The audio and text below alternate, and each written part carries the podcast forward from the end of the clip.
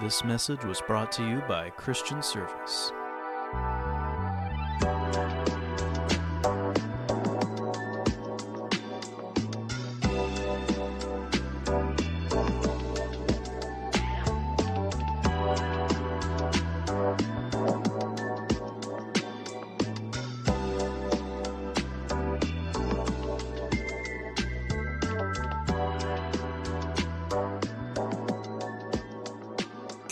Morning, good afternoon, and good evening. My name is Greg Scott, and I welcome you to the Fancy File podcast. I am your host. Today, we have a very special podcast for you. Maybe more special than previous podcasts. Why? Because I said so. Uh, I have with me today an excellent group of co panelists, panelists, guests. I don't know what we're calling ourselves anymore but I will introduce them, and then you you decide. You write in and you tell us if this week they should be the co-host, panelists, co-panelists, guests. However, first to my left and your left, we have the marvelous Mickey. How are you? I am doing great. Only great. I'm doing wonderful. Well, Some kind of wonderful. Some kind of wonderful. Some kind of wonderful. Fantastic. Are you excited for today's podcast? You know, I am. It's one of my favorite books of the Bible, and the fact that we're going to spend many a weeks in it is even greater to me. Fair indeed. Next, we have the man with the plan. Does he have a plan? We don't know, but he'll tell us. Rexosaurus! How are you, sir? I'm doing quite well. I'm enjoying the summer weather. The sun is nice and bright, but it's not unbearably hot out. I'm enjoying myself. What would be funny is the day that we release this podcast if it was like rainy, wet. What's funny because we assume that the weather here is the same weather that everyone else listens to. That's not the case, right? There might be people who are listening to this and it might be winter when they finally get to this podcast. So as of the recording, it's June.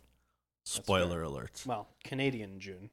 Canadian June's still pretty nice. Canadian Oh. June Yeah, would yeah. be uh, South Carolina April.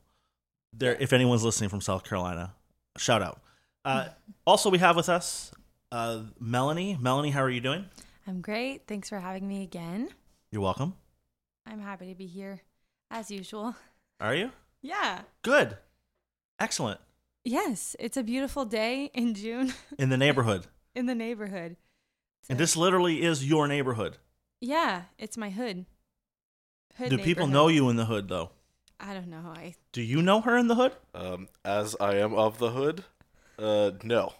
he doesn't know me. I'm No? glad you introduced her at the beginning of the podcast. Were you wondering who this girl was?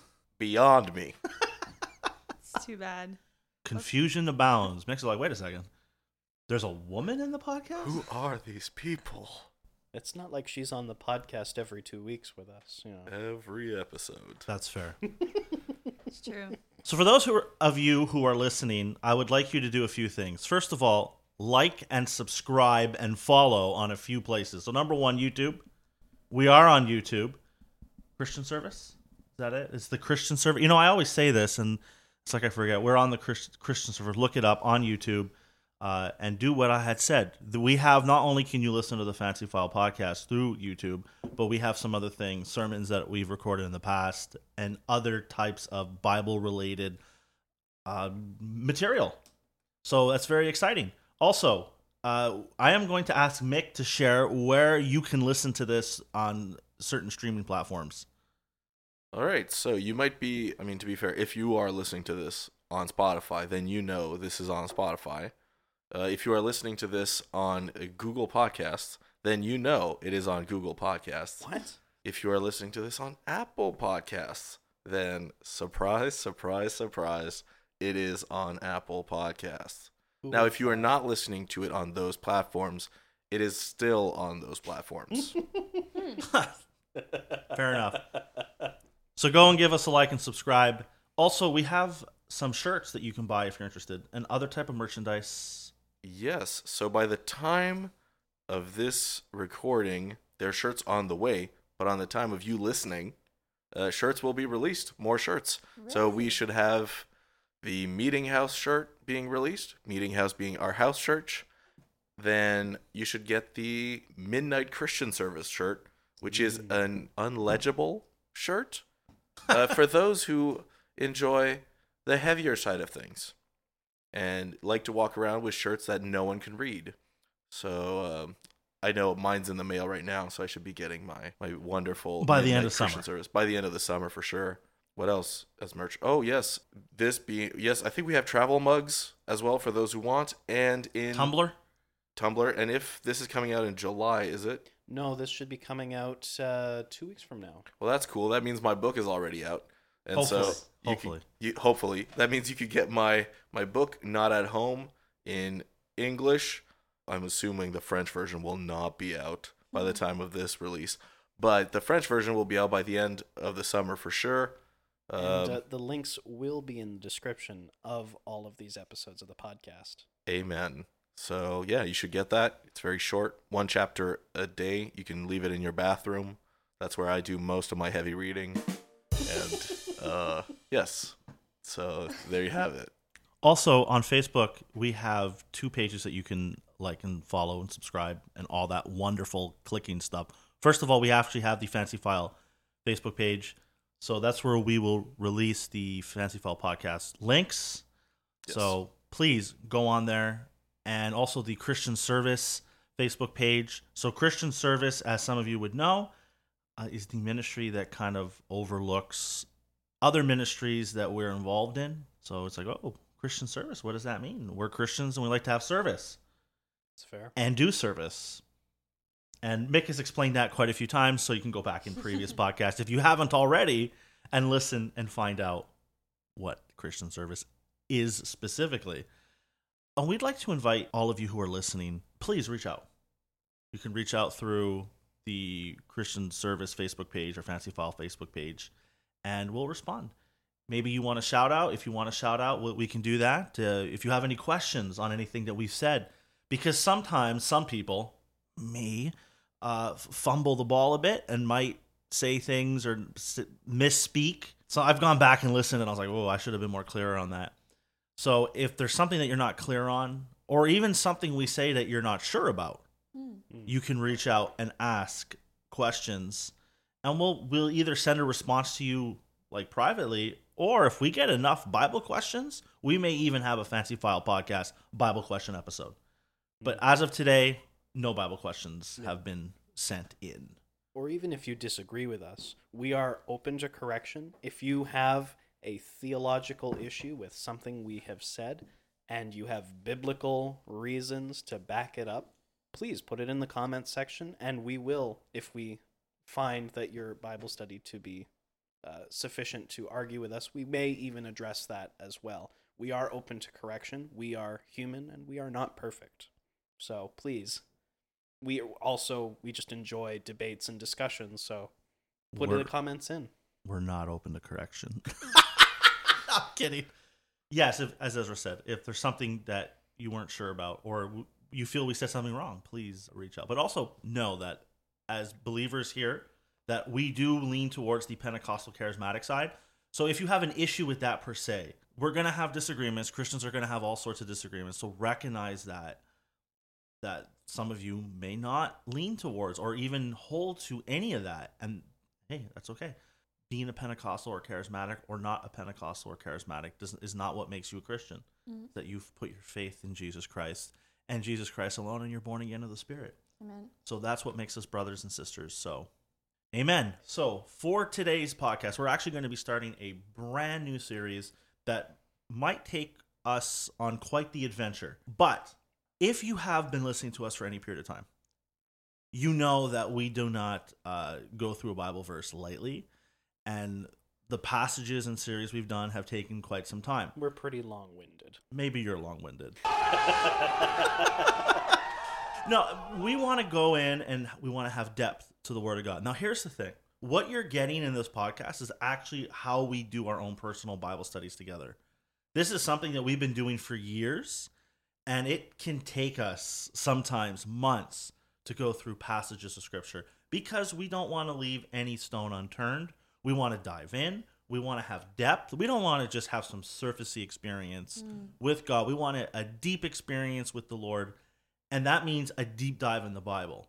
So we hope that this has been an encouragement to you. Having said all that, to say this, we're going to be going into the book of Revelation. what? The big scary. the big scary. Now, actually, in our own Bible study group, we, as COVID started, went into Revelation. It was unintentional. It wasn't like, oh, here's COVID. Let's look at Revelation because clearly It's this end is the, the signs of the time. just when it started, and I mean, just when it started, we had gone into it, and then we were kind of locked away a bit, and we're like, well, why don't we continue this? And we did it. We went through it every verse, every chapter. Obviously, if we did every verse, we did every chapter. Way to go, Greg. and it took us about a year and a half. Yep. We deep dived it, and it was great. It was, I know for me, like, I am a big believer in Bible prophecy, mm. And it is one of the things that I enjoy studying the most in Scripture. Now, when I say we're going into Revelation, we are not going in per se right now this deep dive in the whole book. That actually might eventually happen. We might have um, kind of like a complementary podcast that's separate from Fancy Files, where we might actually look at certain books of the Bible. One of them would be Revelation. But that's my intention here is not that we're going into the entirety of the book. We actually want to look at the letters that Jesus gave to the seven churches. Mm. And I believe that we can look at those passages of scripture without necessarily diving into the stuff that people might find overwhelming or scary because a lot of people are a little freaked out about revelation. And i can understand why to a degree but i also think there's a lot of ignorance it, regarding this book of the bible and it shouldn't be that way. Some people will look at it and go oh it's only prophecy and scary prophecy and it's like well when we dove in i already knew this but when we dove in we saw that wait a second not every chapter is about scary judgment prophecy. Mm-hmm. There's a lot of stuff about heaven. There's a lot of stuff about worship. There's a lot of stuff. There's a lot of revelation of Jesus Christ. Actually, the whole book, the revelation, it means unveiling, and it's talking about one. It starts off with the unveiling of Jesus Christ, a greater revelation of who He is. So I want us to look at the messages to the seven churches. I'm actually going to have Mick read uh, the passage today. We're going to start in Revelation chapter 2. We're going to read verses 1 to 7. And we're going to look at the first one, which is the message to Ephesus.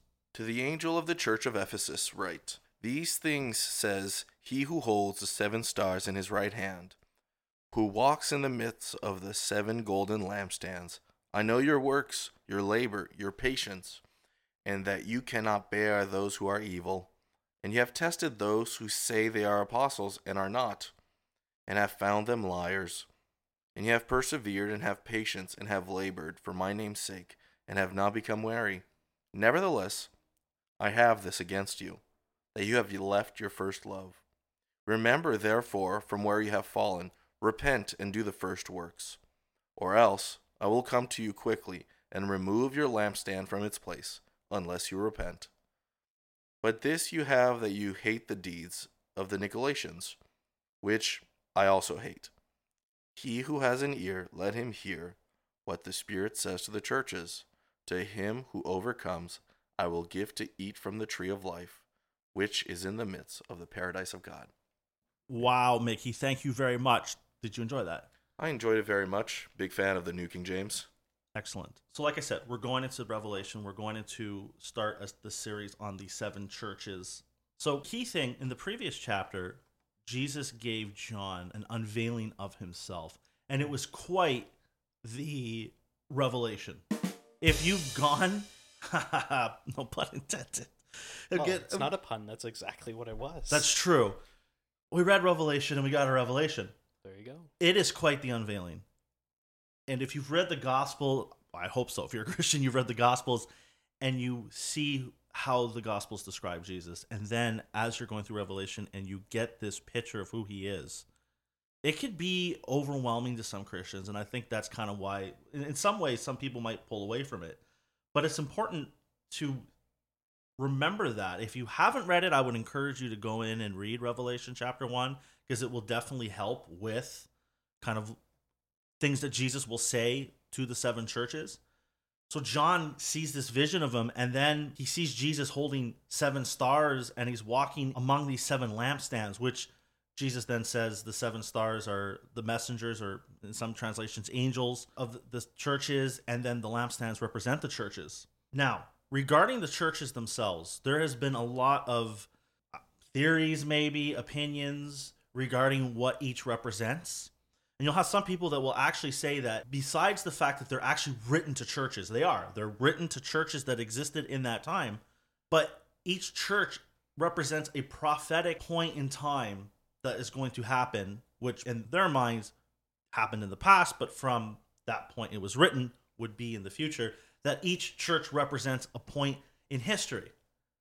And that is an interesting theory, and I've read pastors who have brought that forth and they'll give their reasons why. I don't want to dwell there and start like explaining is that a good thing? Is that a bad thing? Should you accept that? Should you not? Because that's not the point of this. But just to show you that that exists, that there's people who think that way uh, within the church. I do believe this for sure. Each of these churches does represent today things that churches deal with or are dealing with that they dealt with whether it's look, you have a church that exists that looks entirely like the way, say, Ephesus, because we were talking about Ephesus, or it holds parts of it, however you want to look at it, there are things that we deal with that they dealt with. So that's why I think reading this, it's important to remember that because these messages are relevant to the churches today. Amen. And it is addressed to churches. It's important to remember that as you're Mhm. reading it. Now, yes, as Christians, we can still take things from it and apply it to our lives to help us to grow. Because if Jesus is saying, don't do this and repent, well, he's not saying don't do this to a corporate church, but then privately go ahead and do it. Mm-hmm. Like if he's saying the church don't do it, he's saying I don't want you doing this. This displeases me. So I think it, it's it's really important that we look at this and so not only individually within ourselves, examine ourselves to the scripture. Hey, is there anything that is being said here that I need to change to line up my life with? And really what Jesus is telling us. And then if you're say a pastor of a church or you're in a ministry, it's important to look at this and go, Jesus is saying this to the churches. I need to make sure that what I'm leading, what God has given me, is pleasing to Him. And it's not something that I'm ignoring or warnings that He gives and then going off and doing it myself. Because the ministries that, that we have, you're not in charge of it. Mm. Jesus is. Well, I think you can make the same argument as to why the books like Ephesians, Thessalonians, and all these other books and letters that Paul wrote to these churches, well, why are those still applicable to me? Because those instructions were given to the church, not the building, because what is a building going to do with instructions? But, you know, Yes. but like the, these instructions were given to the church, the ecclesia, the people of God. And so yes, although these this letter in particular is written to the church of Ephesus, many of the instructions will apply not just to Ephesus 2000 years ago, but also to the modern church today and to how we live our lives. Amen. Yeah, good point. Yeah, I think for Christians, we're a society that loves to have like these personality tests, and I think the seven churches that are that we'll be looking at really kind of are our own little Myers Briggs, or if you were in a French high school, le RIASEC, where you do many tests and you're like, oh, turns out they want me to be a clown. But um, true story. I almost lost my coffee. But yeah, I think it's important that we we read these things and then we're able to to really I, I think remove our ego out of the way and see if this is actually what we're going through. Because as we'll see, right, Mm. Christ always gives a way out of the judgment that Mhm. he is Mhm. um, saying they're heading towards. Mm. Good point, guys. You're going to notice as we go through the letters in Revelation, the seven, that Jesus says something at the end of each message to those churches. And it's, He that hath an ear, and I'm reading from the King James, by the way, He that hath an ear, let him hear what the Spirit saith unto the churches. it's vitally important that we listen to the warnings that God gives. As we just discussed, it's not just messages from like Jesus to those churches at that specific time and that's it and we don't have to look at those warnings. No. It's the Bible is timeless. Mm. It's timeless. All scripture is given. And then it talks about for correction, for reproof, for doctrine. So even this is given to us today.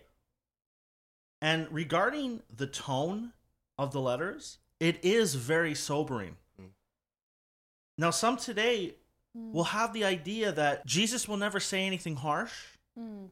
Jesus will never correct. He'll never be negative. It's all just love and fun. Like Yeah. the Sermon on the Mount, or Mhm. Mount, I should say. Jesus said some really sobering things.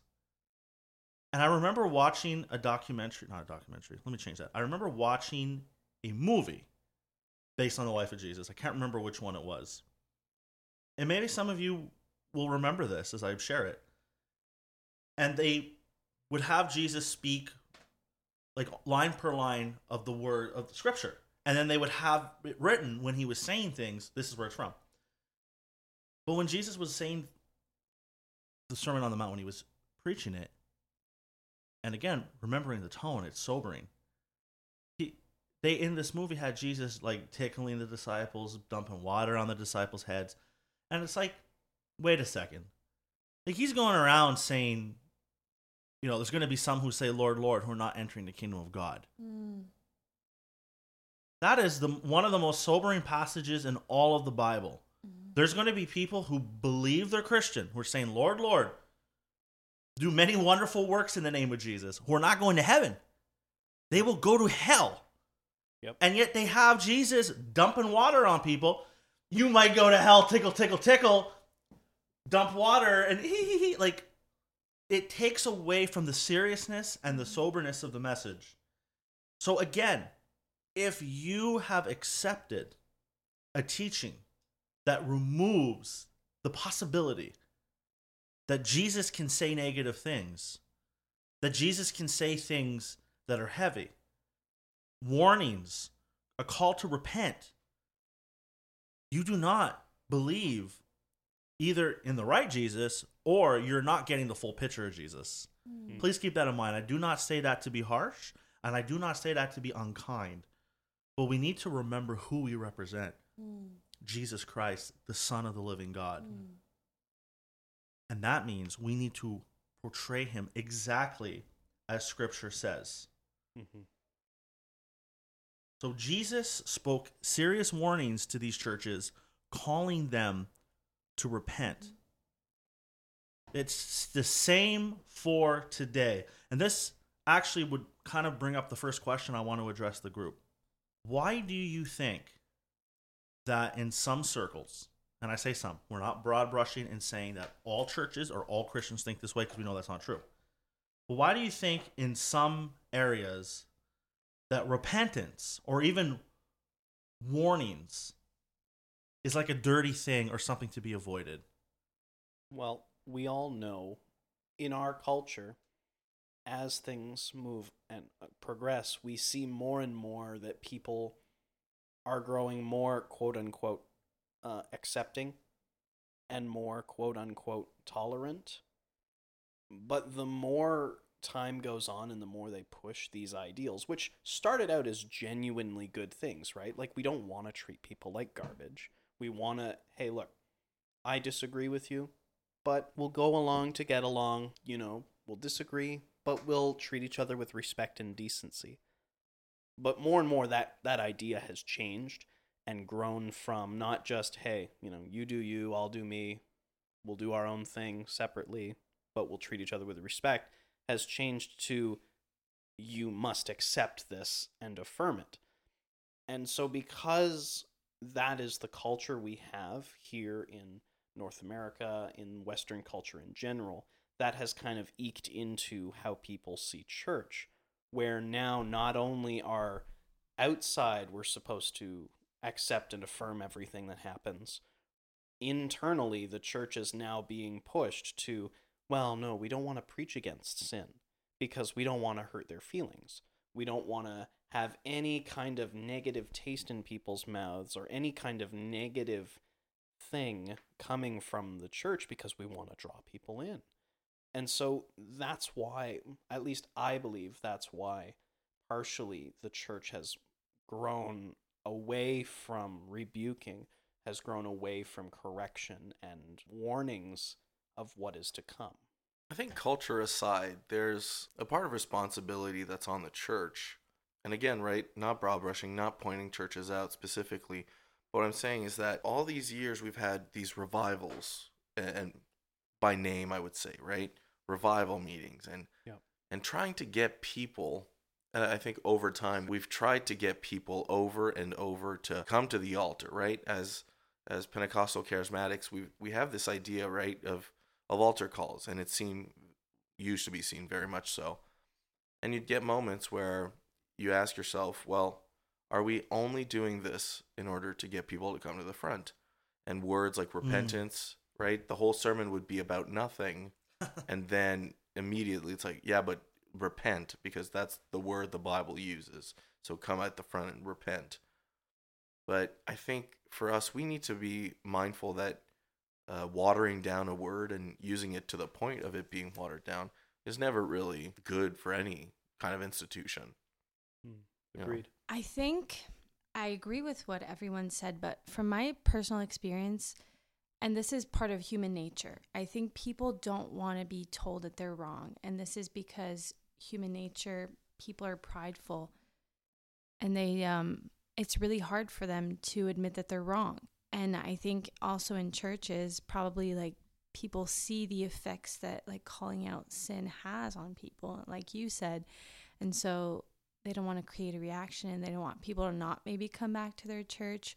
Um, there could be a variety of different reasons, but it is uncomfortable. And even when I have to, I guess, rebuke someone, it's not something that's comfortable, but it's something that's commanded in scripture. It's something that we have to do to build each other up, to edify the body. And if you see that your brother or your sister is, I guess, not on the right path, you have that responsibility to tell them because you love them. And so, I mean, we're going to talk about it, but Jesus loves us and he gives us these warnings because he loves us. He and it's talked about in the Old Testament too. He loves us, so he warns us. And so this is a mm-hmm. perfect example of that. Yeah, very good points. I, I like what you're saying, Melanie, how some people will not or have a hard time with calling out people's sin. Mm-hmm. Of course, no one wants to go out of their way to offend anybody. And as Christians, we see in scripture called to love people. Right? We are. One of the fruit of the spirit is love. So saying things that we know will upset people, and some people will get really emotional, start crying. That might be something that you might have a harder time dealing with. Hmm. And so that can cause some people to pull away from saying anything negative. And it may also not be just in their personality either. Like you might be a real fun, loving guy or girl, and to go and have to deal with things and correct things isn't isn't easy. But today it's not only an issue within the church. It's not it's just a church problem calling people out.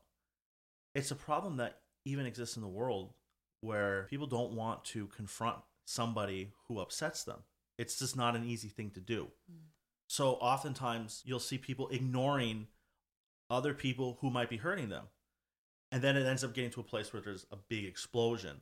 And it's unfortunate. When I say explosion, I mean like there might be a fight or something. Mhm. And that had been simmering for a while. So it's actually to the benefit of everybody to call out problems, like in a right way, of course. You don't go out and start thinking that, you know, oh, I'm I'm the guy that's calling everybody out. So you want to be able to do it the right way. Now, within the church world, we have to do it. We're commanded to do it. Jesus, even in his teaching, says to us, not just the church, but on an individual level, if, if a brother offends thee, you know, leave your gift at the altar and go and, and, and reconcile. And there's even parables that kind of deal with repentance and and forgiveness. This is a serious part of of Christianity. Mm. So it's not just like calling out sin to unbelievers, it's even dealing with it in the church amongst Christians. Hmm. So to do it, and sorry, to not do it, is to ignore what Jesus says and is to actually do the opposite of what Jesus himself did. Mm. Now, Jesus shows us a beautiful example of when to address things, how to address it, the tone of addressing it. Like you'll see when Jesus was with sinners. Now, everyone, obviously, everyone was a sinner. But when he was with those that the culture at the time would point out and be like, they're sinners. These are the lost ones. These are the ones who are not in communion with God. He didn't ignore their sin. He would tell them, repent. He did. But he would go and, and sit with them. He would go to their house and have dinner. He didn't ignore them. That's good. They knew that even though Jesus called out their wicked lifestyle, Jesus generally cared about them. Mhm. I think this is something that we need to take notice of that we might see people who live a lifestyle that we, according to scripture, would say that I can't live, or maybe it was a lifestyle you yourself lived before you got saved. Does that mean you ignore the fact that they're doing that, never address it, never talk to them about the Lord? No, obviously not. But there is a right way to go about doing it. You want to be able to to do what Christ did, where he can and did tell them that they had sinned, and yet they knew he cared about them. But then with the Pharisees, it was the it was the opposite. These were the ones that were supposed to be the shepherds. What did they do? They made it even more impossible for people to enter the kingdom of God. Hmm. They separated themselves so far away from the everyday person that you know when Jesus was with them and someone came in like you think about I, I forget the name of the woman um, but it's in the gospels she comes in with that alabaster box. Mm. and she's pouring it on his feet and she's crying. They were disturbed by this. They were disturbed that he went and sat and went to matthew's house or levi depending on which gospel you're reading. They were bothered by that. It bothered them. See that's where the, the heart issue is. So we need to remember that for jesus he knew how to do it properly he knew when to be gentle he knew when to be tough Mm. Well, it's kind of funny, right, that we've gone away from a lot of this uh, pointing out and calling people to repentance. But this letter to a church that has its problems is raised, like, in the positive things Christ has to say about it, is that they actually deal with false doctrine. Hmm. They deal and take a stand upon doctrine as a whole. So it's kind of very funny, I think, and kind of ironic that in um, in trying to ple- to please many people at, at once, we end up falling potentially into one of those seven churches. Mm. At least the first one it is.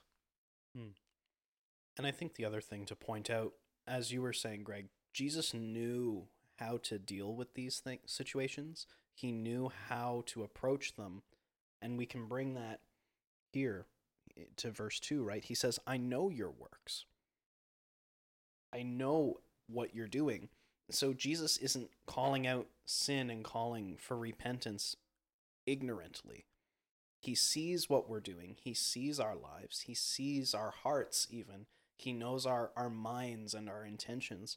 So when Christ calls to, for repentance and says, hey, this is an area you need to work on, he's not speaking ignorantly. He's not even speaking how I would address uh, you, Greg, or Mick, or Melanie. Like, hey, I see your actions. I see what you're doing, and I, I, I don't know everything that's going on, but I, I feel that this Christ sees right through to the heart and to the mind. And so he Mm. says, I know your works. Mm. So he knows where their hearts are when he's calling them out. He knows everything. And in knowing all this, he still cares and wants to bring correction because he sees where their hearts are. yeah So good. So there is, could be a lot of reasons within the Christian community, the Christian world, and the church world as to why some will not call out sin or repentance is a scary word for them. Mhm. But I do think that if this is not happening in some people's lives, and we've seen this because polls have been released where I don't know if it was Barna or the, the Pew Forum. Like these mm-hmm. are Christian research companies. And they would poll pastors and find out there's many pastors in the United States who actually don't pray. Their average pr- daily prayer life is like seven minutes. That's terrifying. It is terrifying. So if you have a call to go out and preach the gospel, and as Christians, we are reminded that we're the body of Christ, we're continuing the ministry of Christ on the earth, which includes the things he said and taught. That means repentance. If you're not in prayer, if you are one of those either pastors, church leaders, or just non pastors, church leader Christians, and you're not praying, you're not being filled with the Spirit, you're not being empowered by the Spirit to say the hard things. Try saying hard things to people in the flesh.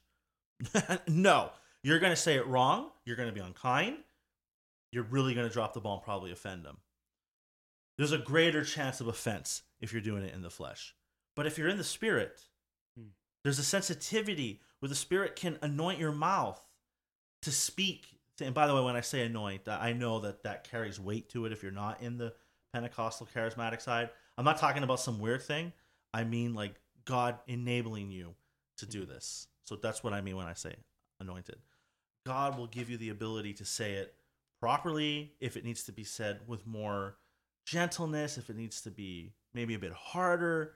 However, the Spirit leads, you'll have that sensitivity to say things not only to individuals Hmm. or to someone out in the street who needs to hear it, or even to your own congregation. Okay, it's good stuff, guys. Thank you. Thank you very much.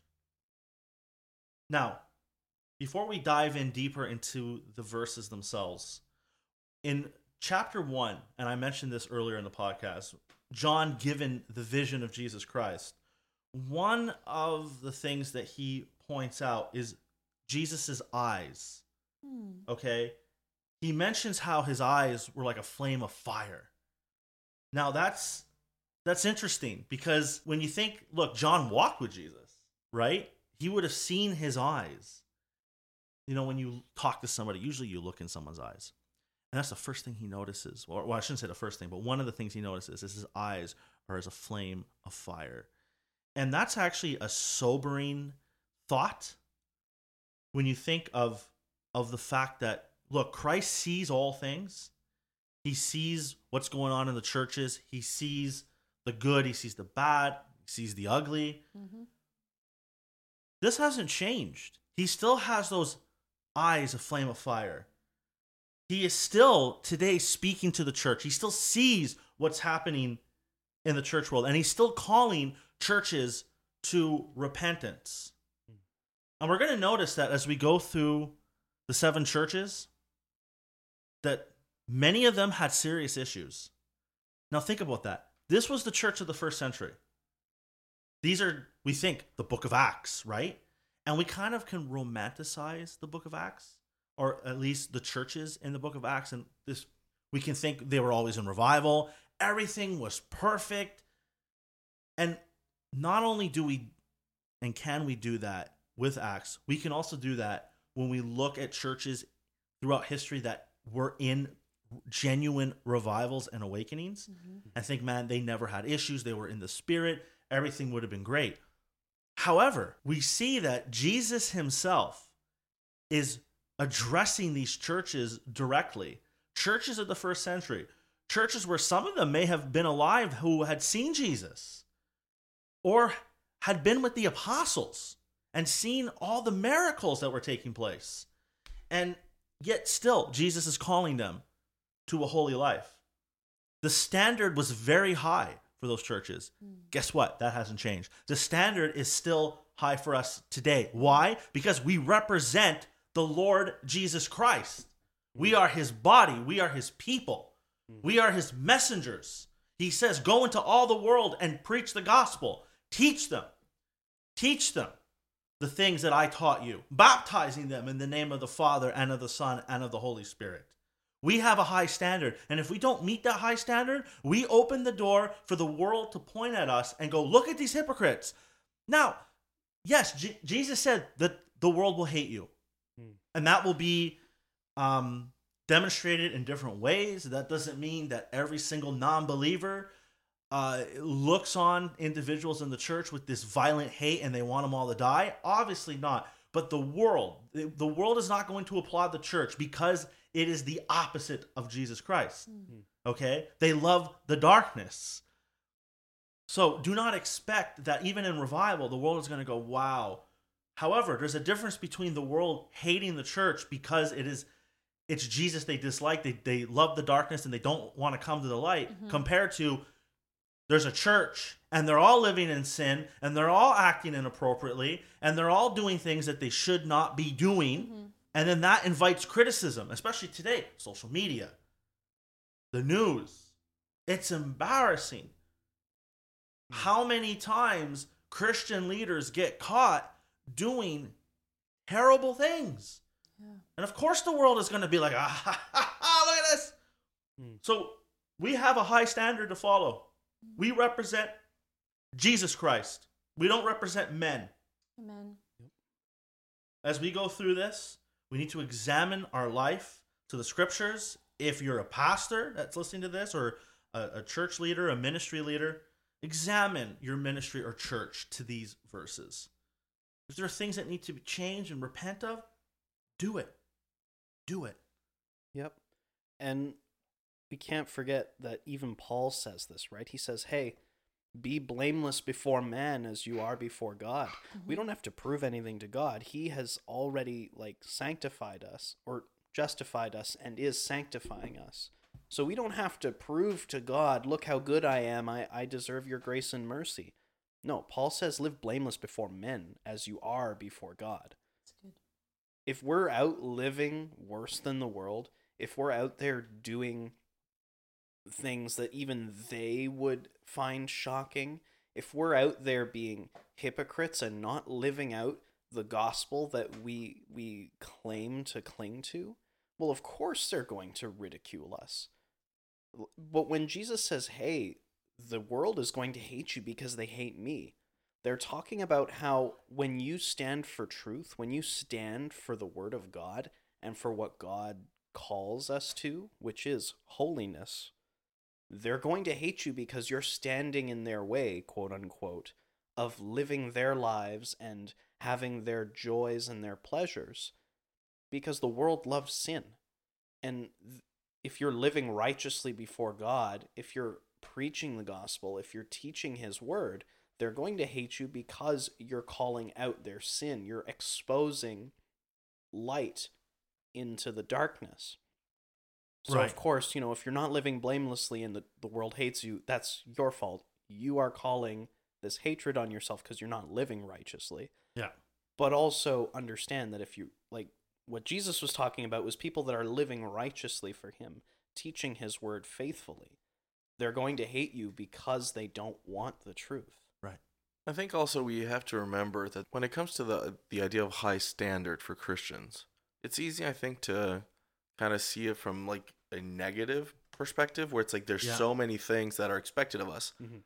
When in reality, I think there's a lot more on the positive regarding that. Um, so I, I most of the time I work at school, I at an elementary school, and you know you have kids from different age groups, and every year, right, there are different expectations from from one level to another, and you expect a lot more from a sixth grader than a first grader. But at the end of the day, there's so much more. I'm going to use the word fun uh, in the context of school, but so much more fun and, and fun things we get to do with that high expectation. Uh, my sixth graders at school have special camping chairs that no one else in the school can use. There are different things that only they can have. They have hot chocolate twice a week. They have all these little things. And as Christians, that high standard comes with that. Mhm. It comes with the, the the blessings of the Lord, knowing that we are safe and secure in Him, that He is carrying us, and that if He doesn't carry us, then we're done. And so we get this great joy that is that does surpass all understanding, Yeah. because no one has that high standard except for Christians. Mm. And so, yes, we get all eyes on us. But a lot of the eyes that we get on us is because of the light that we do have. Mm. And Amen. it, it is that great blessing.